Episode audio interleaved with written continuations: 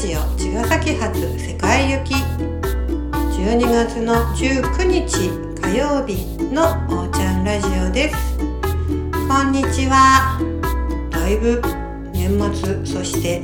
冬至がね近づいてきていますけれども冬至にはねまた新しい1年の始まりに切り替わってこれまでのね本当に今集大のところにいるんですけれども皆さんどんな風に過ごしているでしょうか？前回ね沖縄のいろんなお礼参りのことや7年間のね振り返りなんかをさせてもらったんですけれども本当にこうしてね節目や自分のリズム宇宙のリズムを感じながら、また見直しながら日々を暮らしていると、見事なほどね、このサイクルってできていて、自分が考えていようといなかろうと、うん、なんか、ちゃんと回ってるんですよね。だから、正直に無理をしすぎずに、流れにうまく身を委ねて生きれているならば、ちゃんと進んでいくんですけれども、逆にあがいていたり、何かをぐーっとね、過剰に握りしめていたりすると、無理な力がかかって、どうしても前に進まないとか、同じところを堂々巡りしちゃうってことになるのって、本当普通に水の中泳ぐのと同じだよね。これはさ、結局水と共に生きている私たちの流れ、もう自然な心理であって、これは宇宙全部がそうやってできているから人間だけがそうじゃないってことはないんだよっていうことの証かなと思うし、その、でも流れがあるならば、それを気がつかずにね、うまく生きれてる人も中にはもちろんいるし、そういう人はあまりそこに意識をね、持たずに日々を過ごしているかもしれないけれども、その流れのね、見事さや面白さを知って、そしてそれと共に自分を整えたり、またね、こう進化させて生きていけたら最高に面白いよねって思うんです。で、どうしてもね、今までの自分のやり方とか、また親からのね、教育、社会の教育が、こう、ずっと自分をね、がんじがらめにしてたりもするので、そのされ方が強ければ強いほど、自我っていうところ、自分っていうところが、こう、強く自意識となってね、凝り固まってしまっているので、自然に身を委ねるってことが、口で言うほどね、簡単じゃないわけなんですよね。そこで、うん、できない自分をやっぱりこう責めてしまうってことになってくるんだけれども、そもそも責めてしまうっていうこと自体が本来は成立しないんだけど、できない自分、答えられない自分、なんだろう、思うように、レールに、世の中が作ったレールに乗れていないとはみ出しとか、自分が落ちこぼれ、えー、負け組とかね、そんな風な人目とか人の評価がやっぱり気になって自分軸からは離れていっちゃうんだよね。じゃあさ、レールにね、乗っていたらもちろん安心だし、乗れる人はね、それで何も疑いはなくさ、社会に生きているわけだからさ、そこの景色をさ、うん、見てる人に、それ違うよっていうのも違うし、逆にそれに乗れない人を、それちょっとね、無理くりそう思うとしてんじゃないとか、それって負け組のね、遠吠えで、うん、本当はレールに乗れてたらいいのに乗れないことを慰めたり、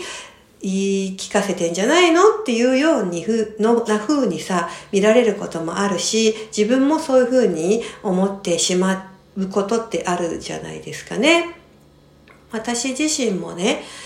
もう普通にレールに乗りたいと思って育ってきた人間なので、そもそも負け組だったし、ずっと自分が劣等感しかなかったんですよ。で、そこからね、自分のね、その、え価値観とか、あ、もう一個違う生き方、存在の仕方ってあるんだって分かった時から、そちらで呼吸は楽になったけど、かといってレールに乗れてない自分の言い訳とか逃避、逃げ込んでんじゃないかみたいな部分ってなかなか拭えなくて、どうせならね、一般的な人の評価にね、こう乗っかれるような自分になりたいなっていうのはずっと根強くあったのを覚えてるんですよね。うん、そこの葛藤がきっと人をすごく苦しめてるし、人間関係の中で同じ価値観だったらそこは勝ち合えるけれども、そうじゃない人からのやっぱり批判とか批評って聞こえてくるとまた苦しくなるし、傷の舐め合いなんじゃないかとかね。そういったことがずっとずっとあるよね。まだそこでさ、うん、葛藤してる人悩んでる人いるのかなと思うんだけど、私はその部分も本当に自分の中で落とし込んで作り上げて極めた上で、その状態、その価値観をど真ん中にしながら自分の形で社会に参加していく形を作ることを自分はしたいって思ってるんです。何度となく話しているかもしれないし、私の大事なスローガンである社会に開かれたスピリチュアルというところで、本当にその、ただ逃げ込んでると思われるんじゃなくて、それを大事にしてるけど、ちゃんと社会にも参加して、社会と交わって共に生きれているんだよっていうところも私が見せていけたなら、今までただそういうふうに言われてた人たちが書き換わるじゃないですか。いやいや逃げ込んでるだけでは、その半分で、そういうふうに癒しでね、逃げてる時もあると思うよ。ただそれは逃げてるんではなくって、そこにまず自分の居場所を作って、そこで整え直して、また自分なりの形、表現でしっかり社会にも、うん、こう、通じ合える、共存できる形を作るってことだよね。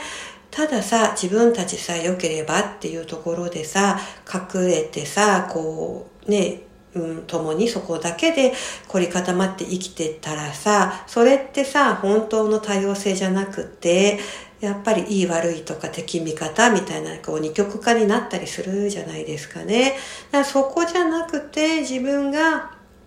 それを大事にしてるし、そうじゃない人たちもいるし、分かってもらえない人もいるかもしれないけれども、そこの上でお互いが分かり合える共通言語を見出して、うん、共にやっていける社会とか関わり方を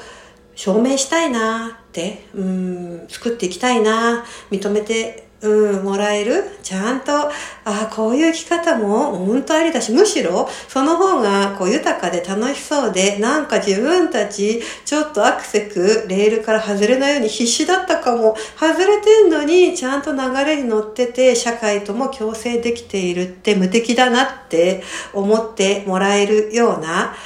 こう、あり方を次世代に届けていきたいし、今学校に行きにくい子供たちとか、レールに乗ることそのものに違和感とか、また体がね、反応しちゃうなんて子たちいっぱいいて、そういう子たちがもう安心して生き方ありますって、ただそれが、本当に今までみたいな、ただそこの、こう、小さなね、コミュニティで、細々と、うん、なんか、ちょっとこう、